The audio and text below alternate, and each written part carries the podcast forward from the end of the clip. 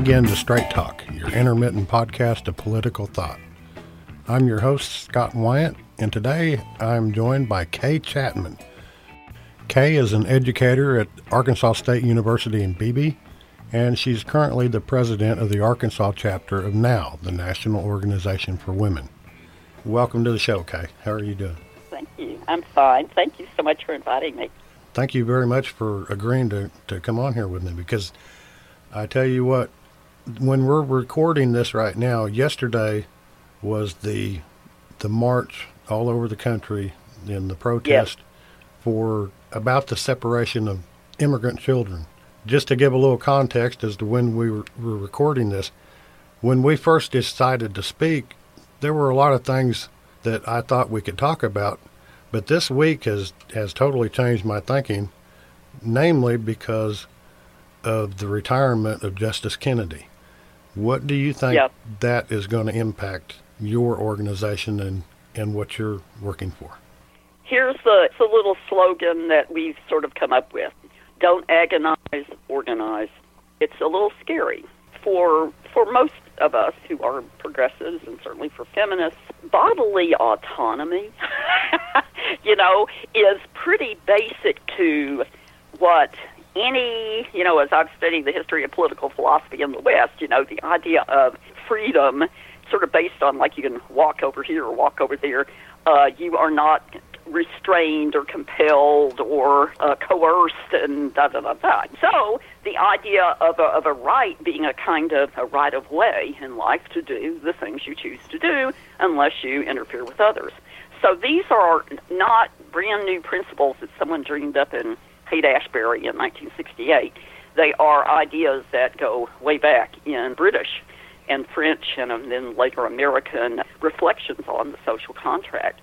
So for the notion to be that, well, we just don't think that women should make a decision about continuing a pregnancy, even in cases of rape and incest, you know, when there's no consent, or in cases where tests reveal that the developing embryo fetus is going to be profoundly disabled and or even born dead. They're talking about you can't have an abortion even if you have a stillbirth coming on Right. which can occur. I mean, so I mean, the level of radicalism of what people seem to want now is, uh, I think, at deep odds with any notion of equal citizenship for women. And it's also, in my view, completely unbiblical. There is nothing about abortion in the Bible. And under Jewish law, the, the killing of a fetus, and they're thinking you know, of a pregnant woman, was you know worth a fine of a few shekels. It was not considered murder. They don't have any. You know, I think they're just making it up, and I think they're making it up because their you know their religion seems to be male supremacy. That, that seems to be the only way this makes any sense for us. And now, and uh, all our allies, I think our strategy is going to have to be to do more mass organizing and mass action, as well as to let let the people who are presumably representing us know that if they thought the health care debate was tough, French Hill, if you had to hide behind Tom Cotton because you were too scared to hear what people said about getting rid of Obamacare, you all put a bullet in the head of, of abortion, and you're going to be really, really sorry. But of course, we will be too. And that's just it. This is so. I think that uh, most reasonable people would say, let's find some some point and say, okay, here's the truth: no abortions except for medically necessary reasons, which is all they're ever about after 20 weeks, and or and or you know, come up with a policy that is at least bearable for everybody, that gives everybody you know what they really need, and also commit to sex ed and and continuing advances in contraception. You yeah. know? If they want to prevent unwanted pregnancies, that seems like the perfect way to start. But it's weird. They don't seem to want to prevent unwanted pregnancies. They seem to want to blame women for getting pregnant, make p- uh, uh, delivery compulsory, which seems to be very inconsistent with, you know, it seems as if there is exactly one person involved in the situation, and that person isn't a person. It's a, you know, a, an egg cluster, a, an embryo, a zygote. and the woman is just some kind of container, you know, Yeah. some sort of bystander, which which is deeply disturbing, I think, to me. You know, you know, and I'm someone who you know cries at the thought of animals being euthanized. So I mean, I'm I'm not like you know someone who's bloodthirsty by any means, and I think most women aren't. So I have to say, what could what what I do with a kid in my life, and the idea, well, you can have the baby and then give it to people who are going to vote against your rights. No, thank you. I'm not doing that. I don't think anybody celebrates an abortion. The idea that the right has that, you know, everybody everybody goes out on a Monday and looks for an abortion. I had, and I still have a lot of uh, complaints about Bill Clinton, but I believe he was right when he said, "Let's make abortion safe, legal, and rare." Yeah. And that's the that's the You know. only way to keep it. Yeah, and you know, it, uh, I think a lot of people have this fairy tale version of pregnancy that there's this magical moment, and then this little soul is enters you, and you know they have this little story that actually about a third of fertilized eggs don't make it. Yeah.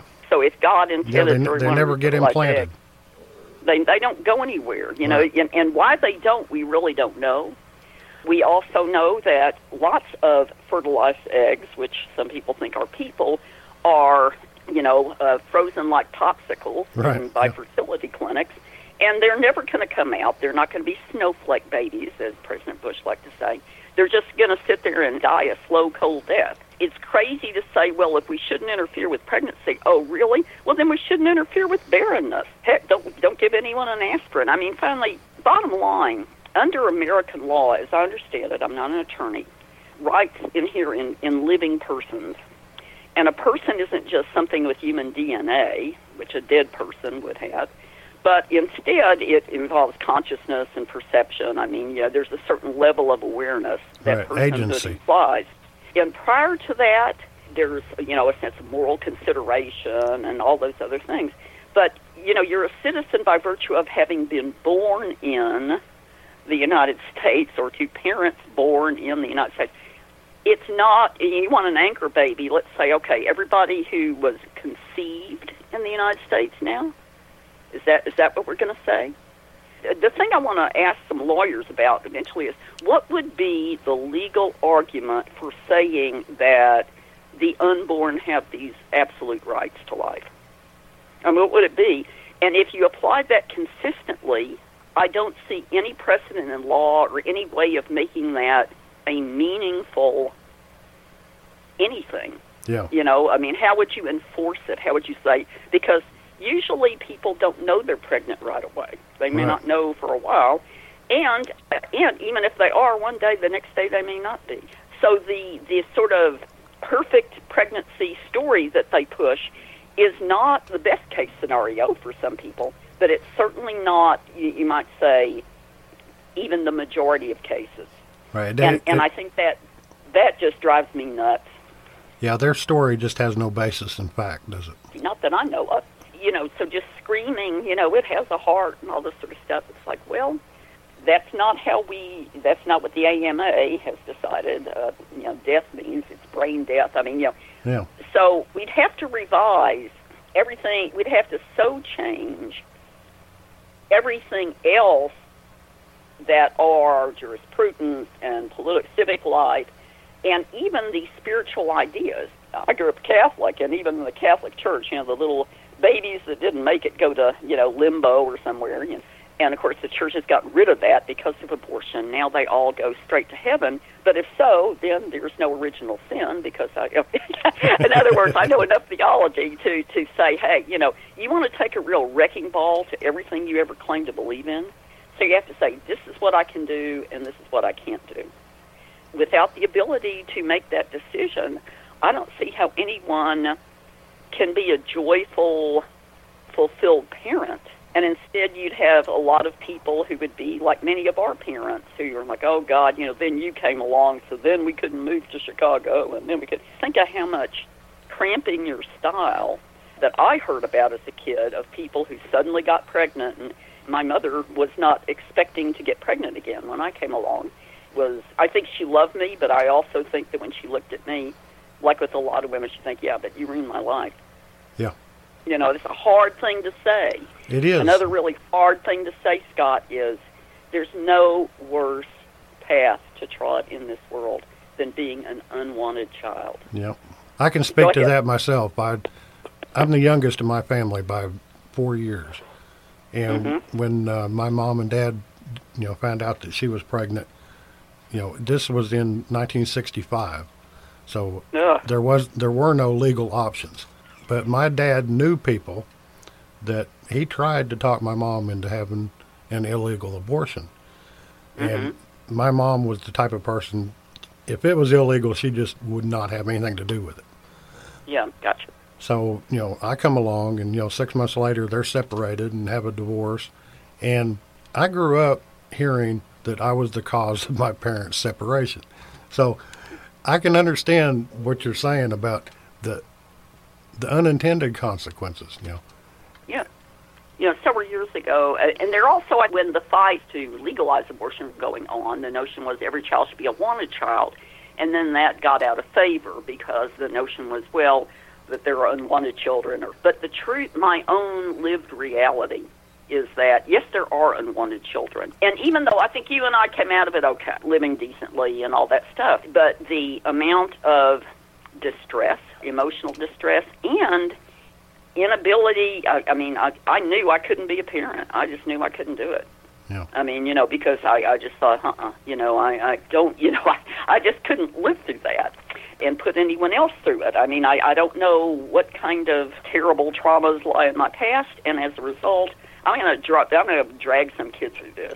Yeah. I feel that was the right decision, and that I'm the only person who could make it.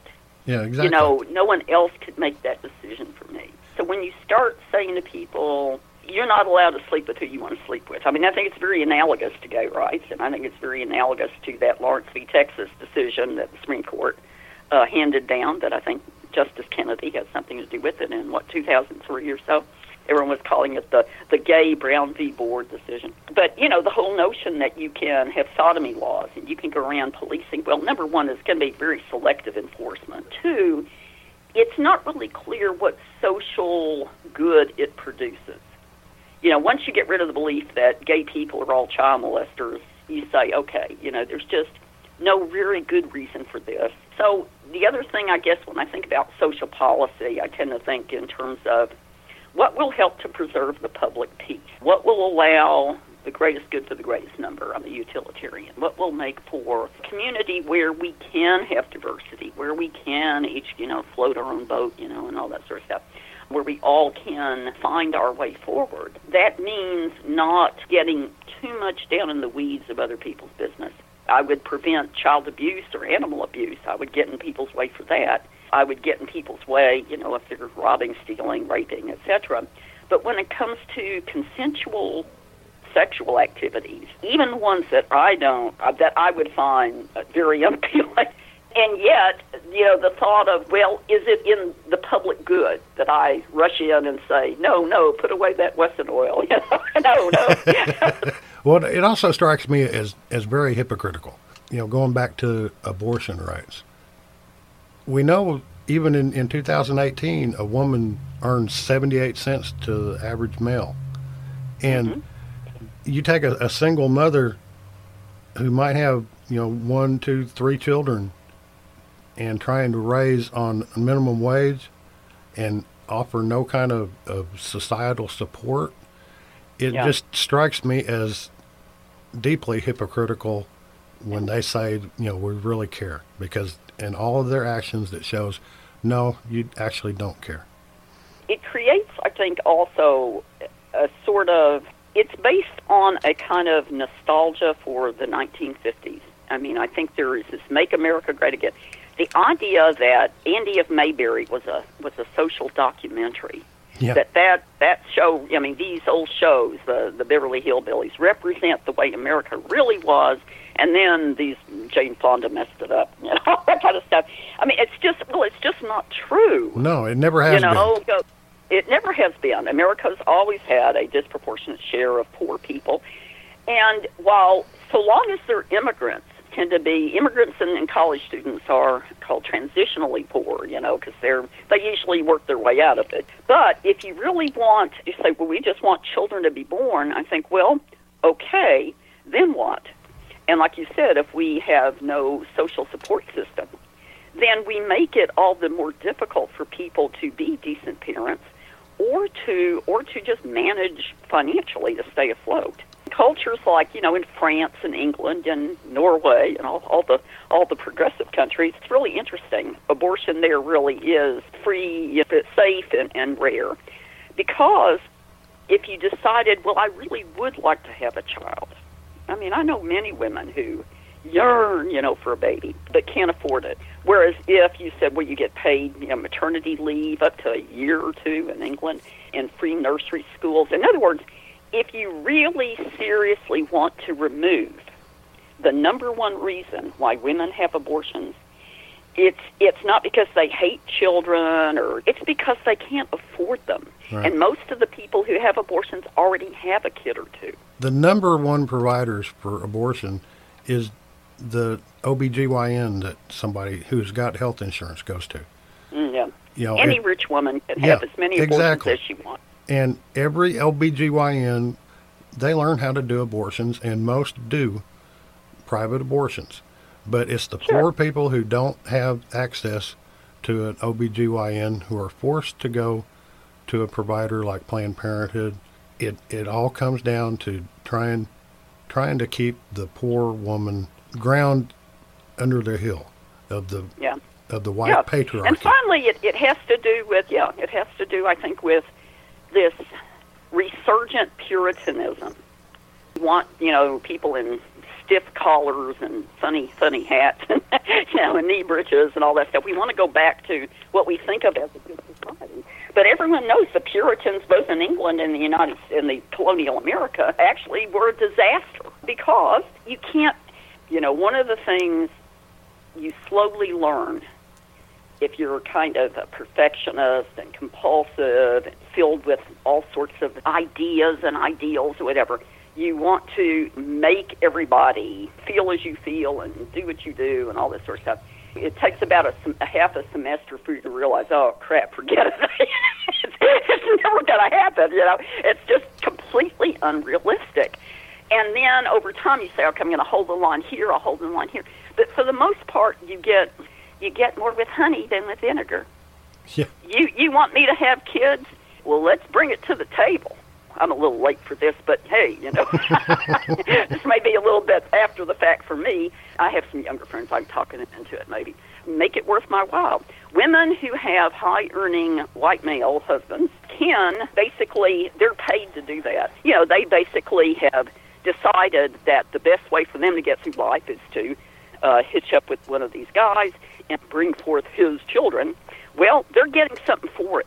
So if you say to someone else, you should do this too, but you won't get anything for it, is a, is a way of thinking that, you know, you could say it's idealistic, but, you know, if I'm not willing to make a certain sacrifice, but I insist that you do, that's where you have to say to yourself, is this about loving children or is this about feeling that some people are just beneath us and dirty and nasty and they're the ones that do nasty things and that's why they get pregnant and on and on and on. I mean, it's just a way of preserving a kind of race class order of things.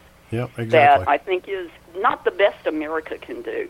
No. There's no reason to have to, you know, reassert this old order of things. And the notion of, well, if we don't do this, God's going to be mad at us. And it's like, well, God isn't mad at us about Vietnam. if God didn't get upset about the Holocaust, if God sort of snoozed through yeah. the Crusades, um, being, then the being lied into being lied into the Iraq War, yeah, didn't get God's goat. You know, I'm sorry, I'm yeah. not very reverent. Um, then, you know, the idea that early term abortions will, oh, come on. I have really thought a lot about abortion. Yeah, I've thought about it for years. One of the reasons I majored in philosophy is to say, okay, I really want to get my logic right. I want to, I want to be sure this isn't just emotion. And I've read and I've thought and I've read and I've thought, and I'm still reading and thinking, you know, whatever. And I always just come to the very same conclusions I did like at 20, which is women are the best people to decide their fate. And if they make exactly. the wrong decision, well, so what? Who doesn't make bad decisions? Again, if you really want a better world for children, then make a better world for children. There are lots of ways to do that. Progressive policies do more to help kids, poor kids, neglected kids, unwanted kids, kids whose parents are in jail. You know, you want to help kids? Okay, let's help kids. My own hypothesis, and I can't prove this, and it's a somewhat flamboyant view, but some level, I think that the the rise of Trump, this whole you know nostalgia movement or whatever, is rooted in fears of racial suicide. I mean, I think that when you look back and say, what is it that they see as so problematic, the 60s, the 70s, you know, and they focus on sexuality, but they focus on sex in a way that's a very, the idea of, you know, they sound like my grandmother talking about how the Negroes, when she didn't call them Negroes, are out of control. Yeah. And and what that meant, and, and you know, and I hear in Beebe every now and then, I'll you know, I have somebody do some work around the house or something, and they'll talk about how, you know, some black guy did this and this and that. All the crime in Beebe is from the four black people who live here. It's just, you know, when you just, you just, you know, my stomach just tightens. Oh, for goodness sakes, it's just stunning to me how how little all those changes. So I think these people have sort of it's whitopia. They're off in their little enclaves. You know, they're they're they really are culturally disadvantaged yes, diversity's hard. Putting up with people who I have some neighbors who I guess are Mexicans. Some of their habits, the way they manage their pets and other things, are not my idea of the best possible practices. And yet, you know, you have to say, well, but mostly, mostly, mostly, they're just, they send their kids to school. They're trying to just live. So you really have to say balance, balance things. If it's not just totally black and white, red, white, and blue, or something, then give people the benefit of the doubt. You'll you'll be better able to influence them through kindness, respect, than by harassing them. And I know from other neighbors, the people who used to who, who own the house where I live now, said uh, the women who lived here just hated those people because they were Mexican. So we try to wave at them and say hi. It's it's no big deep friendship, but it's just sort of like saying okay, hi. Yeah, how rough is that? Especially since all of us came, you know, our ancestors came here. They weren't too wild about the Irish, as I hear it. no. Italians and all that. So you just have to say to yourself, look, this is a good thing, ultimately. It, like a lot of good things, it, it may look bad along the way. I hope that abortion eventually becomes unnecessary completely because of long term. If we could just m- make more progress in birth control, if we could just make, just keep also enhancing our expectations for children, then uh, we wouldn't want to have children outside of a certain level of parental involvement. I, I always feel like there's some hidden agenda, and I oftentimes think it's race. It's racist. It seems to me like it it's more a class struggle because there are more poor white people than there are poor Mexicans or poor black people. There's more crime committed by white people than by Mexicans or black people. It seems to me like they, whoever the quote they are, have always mm-hmm. worked to sow the divide, to oh, keep oh, yeah. to keep essentially to keep the poor people from ganging up and and you know asserting their rights to have a life just as as well as yeah. those who control everything. You know, if you keep the poor whites keep telling them, you know, the reason you're poor is because this black family down the street uh, mm-hmm. got They're the getting all got, the stuff. You know, he got the job that should have gone to you. Mm-hmm. I I don't understand the thinking that lets somebody get that into into their head that that rich guy over there has got your best interest at heart. Because mm-hmm. I've never met a rich person yet that had my best interest at heart, or yeah, anybody else in my situation. I do want to mention a few things about NOW. Yes, please go ahead. So, so that people who are listening to this, uh, NOW National Organization for Women, just a little little commercial here, was founded in 1966. It's the oldest and largest women's rights organization. National Organization for Women means okay, it's it's the USA that we focus on, but of course we also advocate for CEDAW, the ERA for for the international realm, and increasingly are interested in immigrant populations moving into the U.S. or uh, with whom we have various kinds of cultural bonds and trade. We have uh, six issues that we have worked on since 1966. And I think we must have picked good issues because none of these is completely resolved yet. The big kahuna, the long term goal, is the Equal Rights Amendment. The, the recent victory in Illinois means that we NOW are one state away from ratification. Now, I'm sure that when the next state, which which may be Virginia, I think this is what everyone's kind of betting on Virginia, which had that election where a whole bunch of people, to include some now people, got right. elected to the Virginia legislature may be the next one to, to roll. But at any rate, I'm sure people say, oh, well, you know, you, you've, you've passed your time limit, but the ERA is the only constitutional amendment that ever had a time limit. You know, the reasons to be against it were what? You know, gay people could marry, uh, there'd be abortions, and women would be in the armed forces. And I remember arguing with a state legislature here in Arkansas a few years ago saying, well, you know, all those things have already happened without the ERA. So why oppose the ERA? Because you want to what? So the ERA is the big thing, and we, underneath all the gloom of thinking about Justice Kennedy's retirement, keep in mind that even with a conservative Supreme Court, rights will not be abridged according to sex, the basic ERA. So we'll need it. We have the Equal Protection Clause of the Constitution, yeah. And that's why, but we still need a civil rights bill. So the ERA is, you might say, the ultimate aim of NOW in terms of constitutional equality. And then the other issues are probably more the ones the, the, at the retail level here where we deal with still today. So one of the most long-standing, I think 1977 NOW has said we're for uh, lesbian, gay, bisexual, and transgender rights. That was a very early, although there was a big fight now over this. Some people who didn't think lesbians should count as women. Yeah. well, I, re- I remember it. Know, there was a there was a big march in Washington for the ERA in 77, I believe it was. Oh, yeah. And, my, and this is when Kathy Webb and was really active and all that sort of stuff. And now, so we have, for a long-standing principle here, that it began with lesbians, of course, but eventually was extended. We're very vocal in the equal marriage movement and worked very, very hard. So, for all your listeners who are gay friendly or allies. That's an important selling point for us. The other things, the things we're against and trying to get rid of, racism and domestic violence are two of the things we think are endemic in American society and that have a great deal to keep women down. Uh, women of color are disproportionately victimized in just about every way. We think that our sisters of color need to be uh, lifted up. We work, we're working hard to diversify our community, you know, so that NOW is more representative.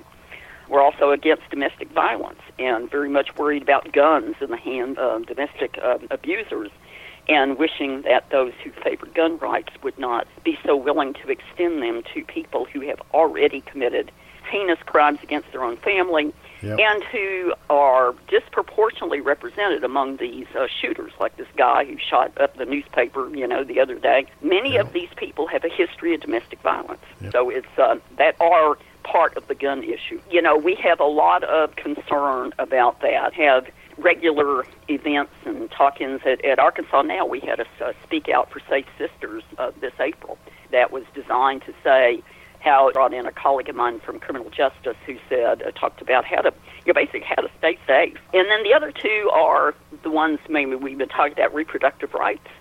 We are pro choice, 120%. And the other issue that's very much tied in all of these is wage equality. You know, why yeah. are women still paid less? Quit blaming us because we're paid less. That we don't ask for raises. Yeah, we do. I just read an article about that the no, well, women just don't ask. Yeah, they do. They just get turned down all the time. The sense that men's work is always valued more than women's work. The success of a few famous women, Oprah Winfrey, and you know whoever else you want to name, notwithstanding the typical woman in Arkansas, there's a quite a big wage gap. Not as big a wage gap as there are in states where men make more money. But here, uh, the average household income in Arkansas is forty-four thousand dollars and change which is uh, about 13,000 below the national average. Women only 39,000. You know, we are still like 20 cents below on the dollar or and there is a, a fair wage commission, an equal wage commission in Arkansas that NOW is a part of. For your listeners who think, well, what, you know, other than abortion, what are you all working on? We work on all those issues. This year, because of the court, I think abortion will be big. But we're also very concerned about getting more women of color to run for office. We all work on all these issues. Spent two legislative sessions, you know, trying to lobby for the ERA in Arkansas. It's never even gotten out of committee. We keep pushing for it. Yeah. And that's one thing that, uh, you know, when I get to talk to uh, my good friend uh, Tucker, I'm going to sort of say, here are these issues now. And I think he's he's done a little bit for domestic violence or tried to, but I'm I'm interested to see where where he is and where all these people that are running for office are. Have you had a chance to talk to Chintan Desai? No, I have watched a couple of his videos. In fact, even today, I think I saw one. He's running in Rick Crawford's district, right? Rick Crawford, right? Yeah, the first the first district in Arkansas.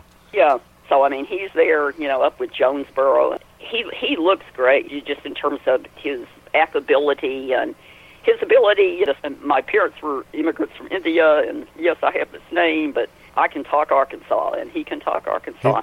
I'd like to, you know, talk with him and meet with him, and you know, just say, whatever happens in the the elections this fall, my hope is that these very promising young candidates, these people who maybe have a tough time going up, what I hope is that these same people can be, you know, involved with all of us to continue to have town meetings and maybe to be on your radio show and in other words to people need to get to know them. Once they've heard your name about five million times then you know then it's a little bit easier to start. We'll continue you know and become the new democratic party in arkansas. Because if not we're just not going to have a democratic party for what i can see. I, yeah it, it's, a, it's an uphill struggle and you know he's an excellent candidate and i find a lot of hope in Arkansas politics in general when I see all the wonderful women who are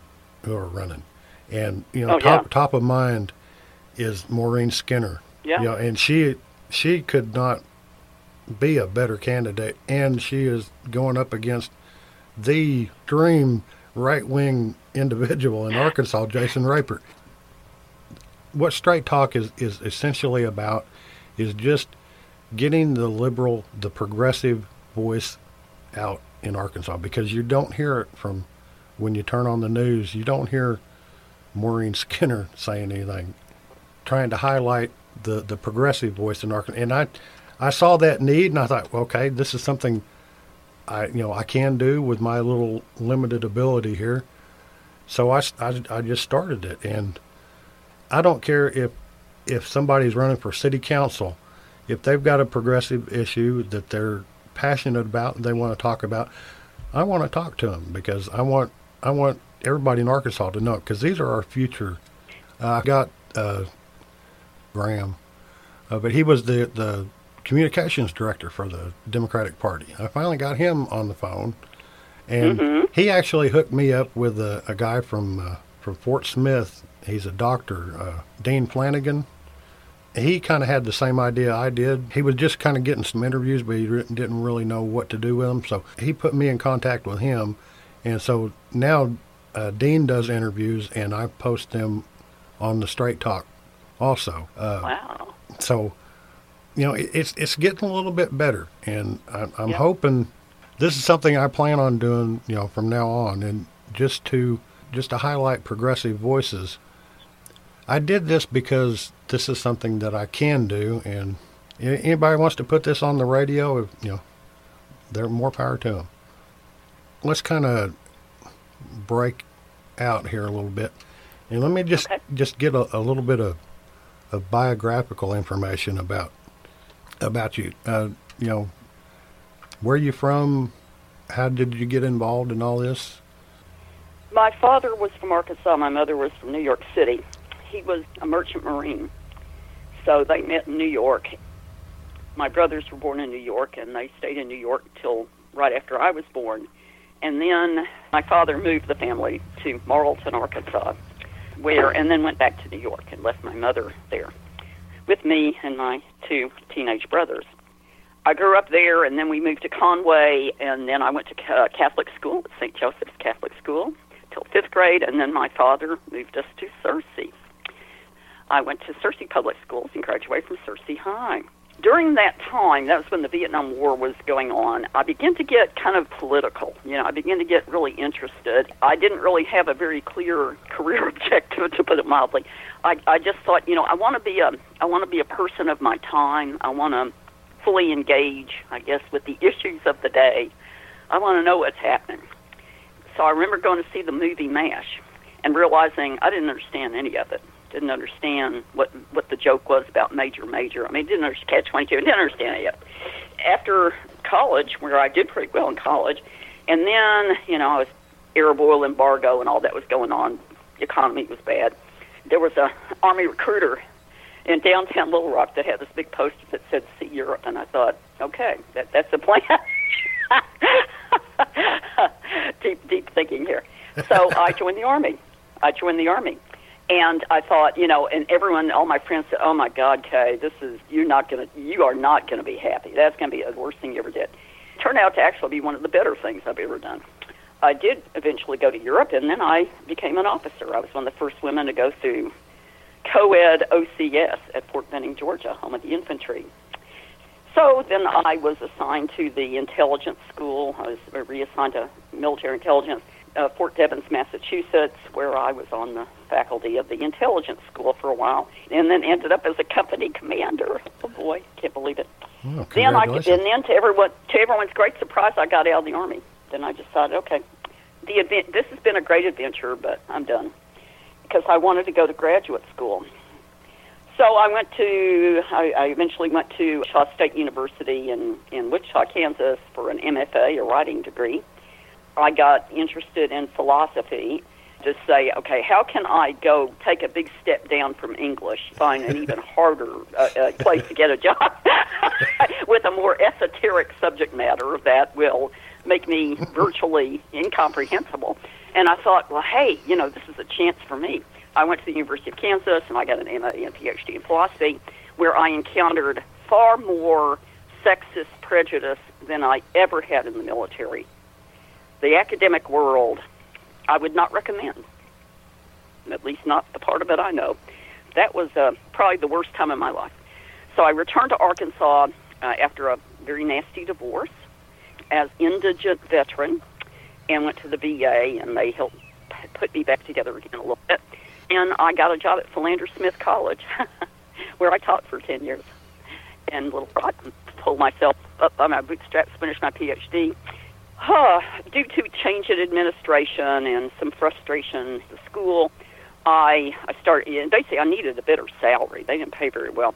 I was enticed to come to ASU Beebe, so I've been here 11 years. I am very anxious to return to Little Rock. Living outside of Little Rock is very tough. Even as I go to VA for health care, so I'm always running back and forth. Yesterday, I drove to Little Rock twice. So I'm here, and for since about 2005, I've been on and off president of Arkansas NOW.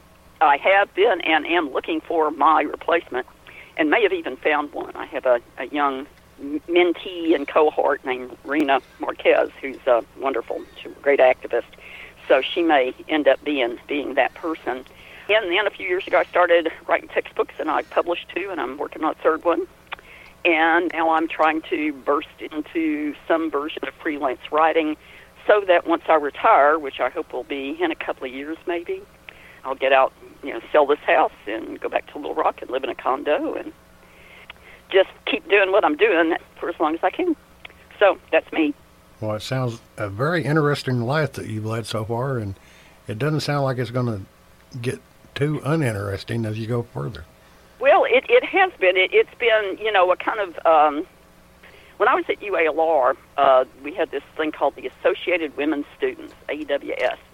And that's when I really became, I think, a self aware feminist.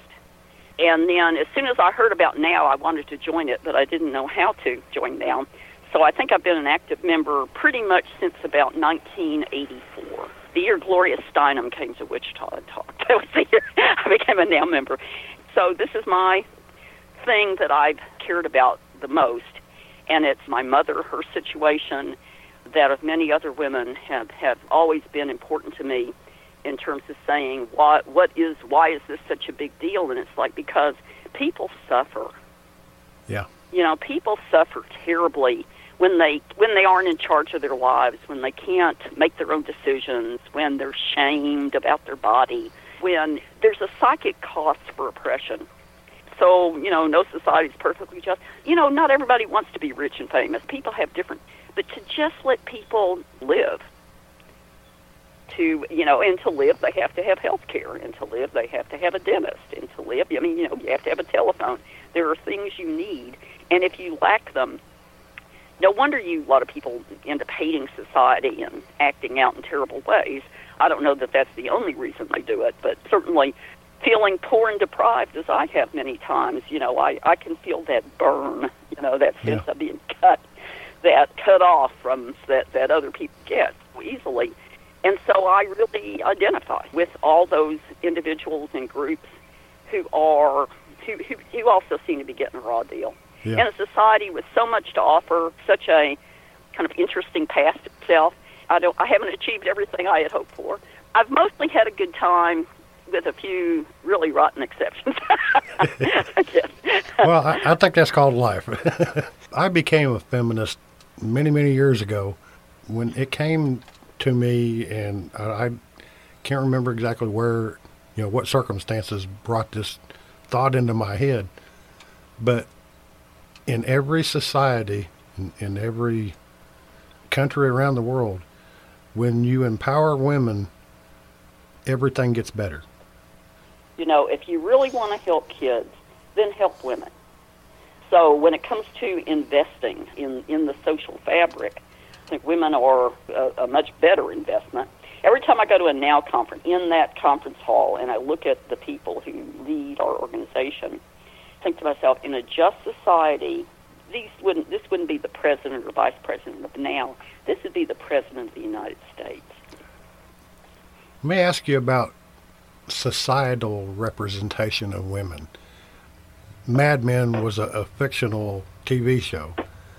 People who you know have seen it and lived through the time said that it's, it was pretty accurate in its portrayal Yeah. of, of working women, especially. I was I was a kid when All in the Family was on. You know, I was raised by a single mother. She enjoyed All in the Family, but when when Maude became a spinoff, she got a political awakening when when Maude got on the air, hmm and I think I did too. A lot of good can be traced back to All in the Family, and it's what it spun off. You know, we had Maude and we had Good Times that all came Well, you know, and also we, we kind of laughed at ourselves a little Yeah, bit. Is, you know, a stereotype.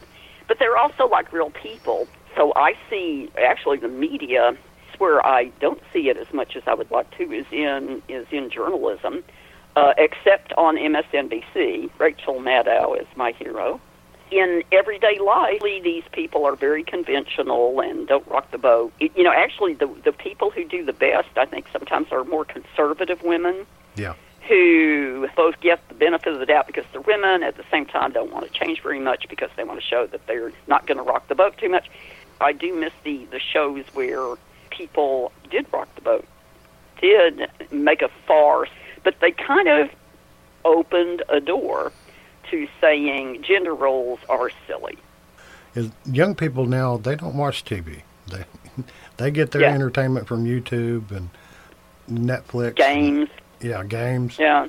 Uh, so it's it's a totally different uh, media landscape than what we grew up in. Yeah. Uh, let me uh, rewind a little bit and go back to something that uh, you you kind of touched on when you, you talked about gender roles. What is what is NOW's position on trans rights?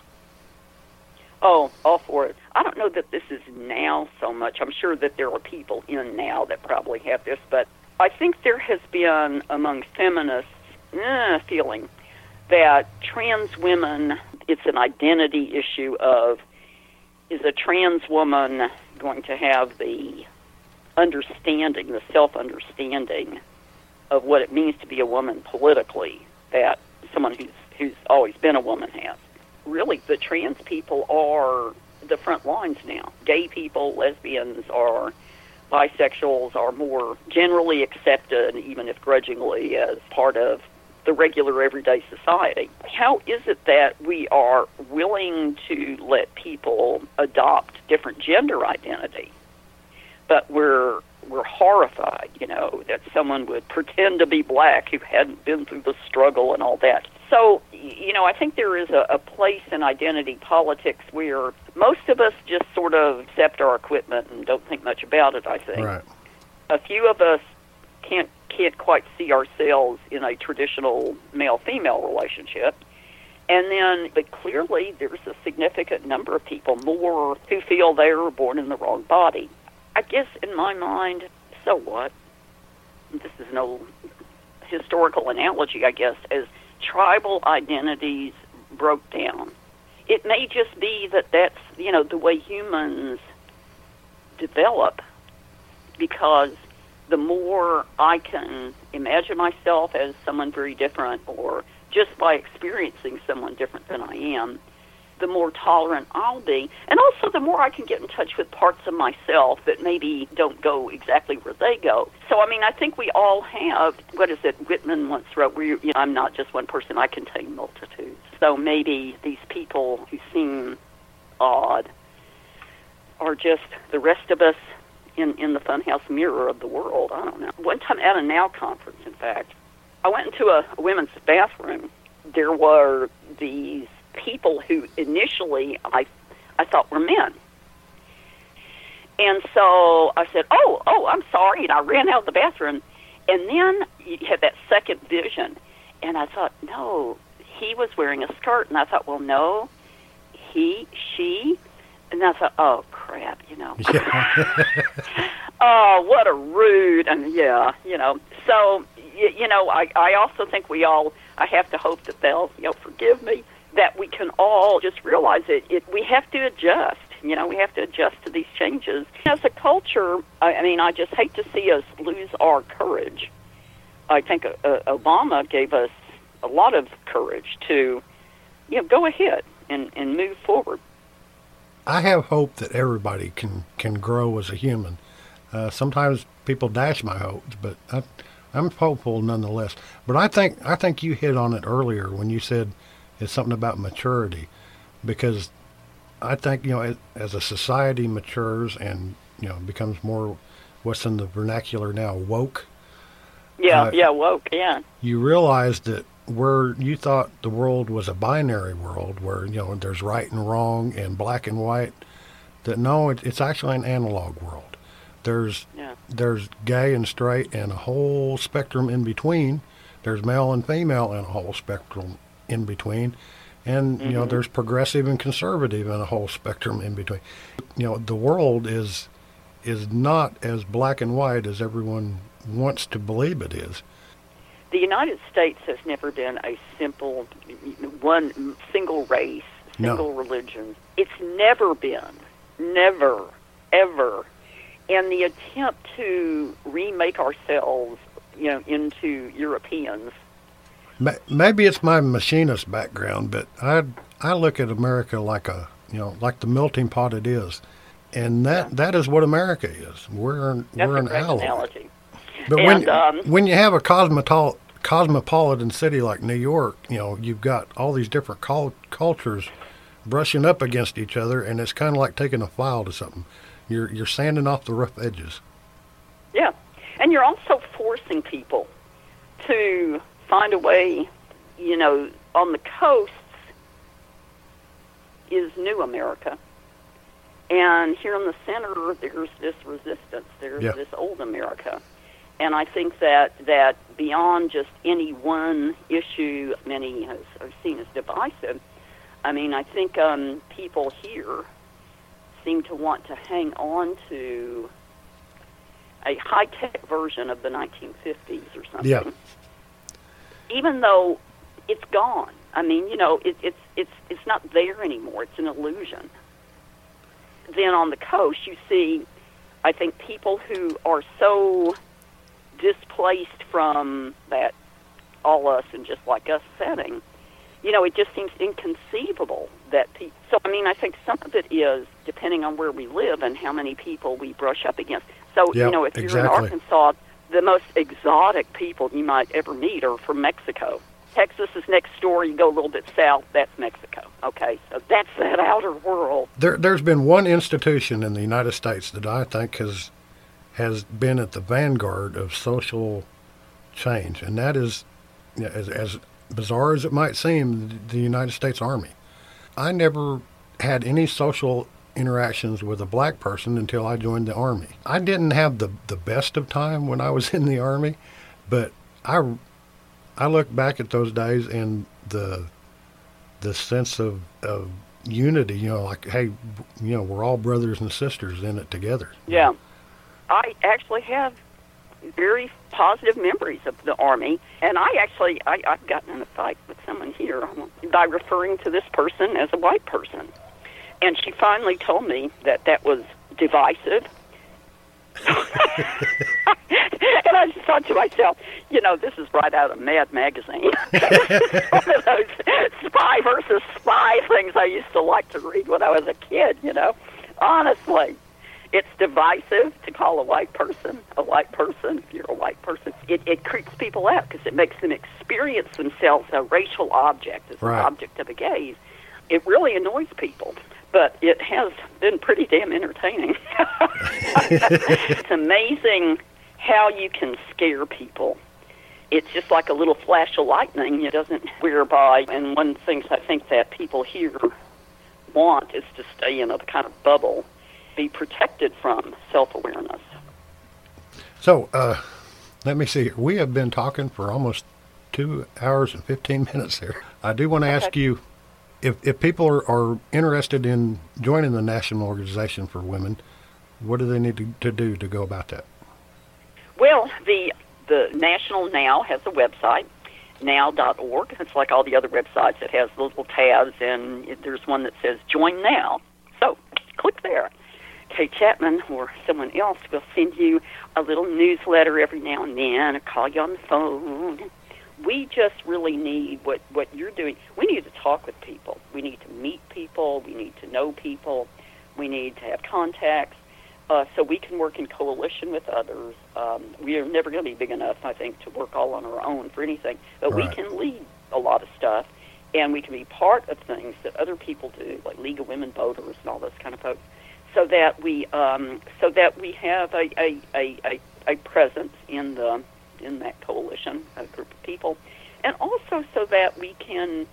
You know, just keep issuing reminders. Hey, what about women? What about women? Yeah, what about exactly. women? Kae Chatman, it has been really a pleasure to speak with you, and for, I want to thank you for coming on this show. Well, it has been a great pleasure to be on the show. We've had a great conversation. I've enjoyed it. All right. Well, that was my conversation with Kae Chatman. We still have a, a lot of work to do in the realms of, of women's rights and reproductive access and reproductive freedom in Arkansas. And th- it's real important that you support organizations like the National Organization for Women and that, that you support candidates like Maureen Skinner and, and Hayden Shamel at, at the state and federal level, and even at the local level, you can support candidates like Tara Ward. And it's important to always remember that when you make life for women better, you make life for everyone better. So be sure and support these wonderful women and the organizations that they belong to. And don't forget, we've got a very important election coming up. Make sure you go out and vote and bring a friend. Every time I hear the people cry, don't you know that the man is gonna lie? I try to tell them that they have a choice. People out there, don't use that voice. You can be who you want to be, not in an oppressed society. All you all people don't the wind.